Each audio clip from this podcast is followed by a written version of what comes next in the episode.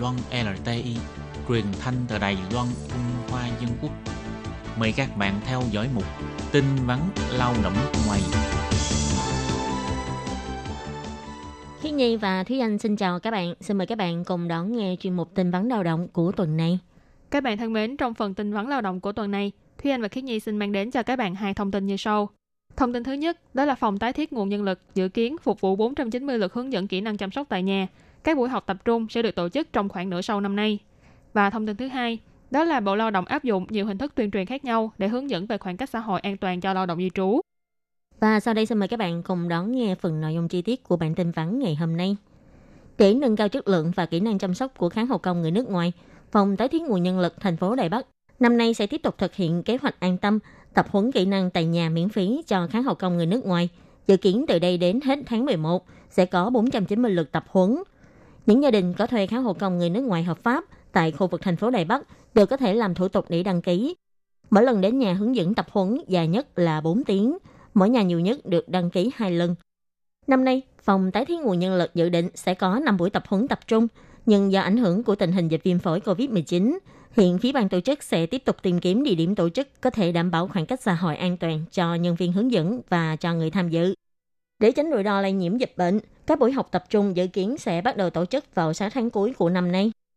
Căn cứ theo thống kê của Bộ Lao động, cho đến tháng 3 năm nay, toàn thành phố Đài Bắc có tổng cộng 47.005 lao động di trú, trong đó có 42.597 người là cán hộ công gia đình. Có thể nói đây là huyện thị có thuê cán hộ công gia đình nhiều nhất toàn Đài Loan. Cân nhắc đến vấn đề hiện nay các nguồn tài nguyên giáo dục trong lĩnh vực có liên quan đến chăm sóc người mất trí vẫn còn hạn chế.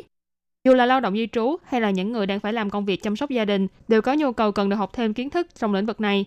Vì thế, nội dung huấn luyện tại nhà của phòng tái thiết nguồn nhân lực năm nay sẽ đặt trọng tâm vào việc chăm sóc người mất trí và người nằm liệt giường. Ngoài có thể đảm bảo chất lượng chăm sóc, còn có thể ổn định công việc cho lao động di trú.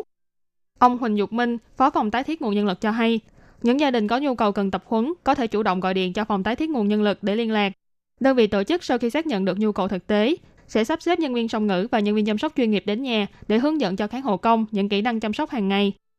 Trong kế hoạch lần này có tất cả 29 điều dưỡng viên chuyên nghiệp. Phòng tái thiết nguồn nhân lực sẽ tùy vào từng trường hợp đặc biệt, cũng tùy vào nhu cầu thực tế của các gia đình để cung cấp sự hỗ trợ liên quan. Nội dung hướng dẫn bao gồm việc vệ sinh răng miệng, giúp người được chăm sóc trở mình, vỗ lưng, di chuyển vị trí và thực hiện các hoạt động đơn giản, an toàn dùng thuốc, vận động vật lý trị liệu, an toàn môi trường trong nhà, kỹ năng chăm sóc người mất trí, kết nối tài nguyên xã hội vân vân. Ngoài ra, phòng tái thiết nguồn nhân lực cũng hợp tác với lại phí cục y tế nếu người được chăm sóc phù hợp với điều kiện để xin phục vụ chuyên nghiệp trong kế hoạch phục vụ chăm sóc lâu dài 2.0, sau đó sẽ chuyển đến các nhân viên liên quan chuyên nghiệp để hỗ trợ làm thủ tục. Hiện nay, đã bắt đầu thụ lý hồ sơ để xin được hướng dẫn kỹ năng tại nhà. Thời hạn đăng ký là từ nay cho đến hết ngày 30 tháng 11, với số điện thoại là 02 8648 8388, số máy lẻ là 121. Và sau đây là thông tin thứ hai. Gần đây, Trung tâm Chỉ đạo Phòng chống dịch bệnh Trung ương nhắc nhở người dân phải giữ khoảng cách xã hội, đảm bảo khoảng cách trong nhà là 1,5 m và ngoài trời là 1 m. Để giúp cho lao động di trú vượt qua rào cản về ngôn ngữ, đồng thời hiểu rõ những chính sách phòng dịch của chính phủ, Bộ Lao động yêu cầu các chính quyền địa phương bắt đầu từ ngày 18 tháng 4 phải hướng dẫn tuyên truyền chính sách phòng dịch tại các nơi lao động di trú thường hay lui đến vào các ngày nghỉ như nhà thờ, quảng trường vân vân và gửi công hàm cho Bộ Giao thông và Bộ Nội chính để hỗ trợ tuyên truyền, hướng dẫn tại các ga xe và công viên. Và Bộ Lao động cho hay, đã cho dịch các văn bản hay phát hành chương trình phát thanh hướng dẫn tuyên truyền về giữ khoảng cách xã hội bằng năm thứ tiếng để lao động di trú biết được trong thời gian diễn ra dịch bệnh, tránh đi đến những nơi đông người. Nếu ở trong không gian khép kín trong nhà thì phải giữ khoảng cách trên 1,5 mét với người khác, còn ở ngoài trời thì khoảng cách an toàn là 1 mét. Khi đi các phương tiện giao thông công cộng thì phải đeo khẩu trang.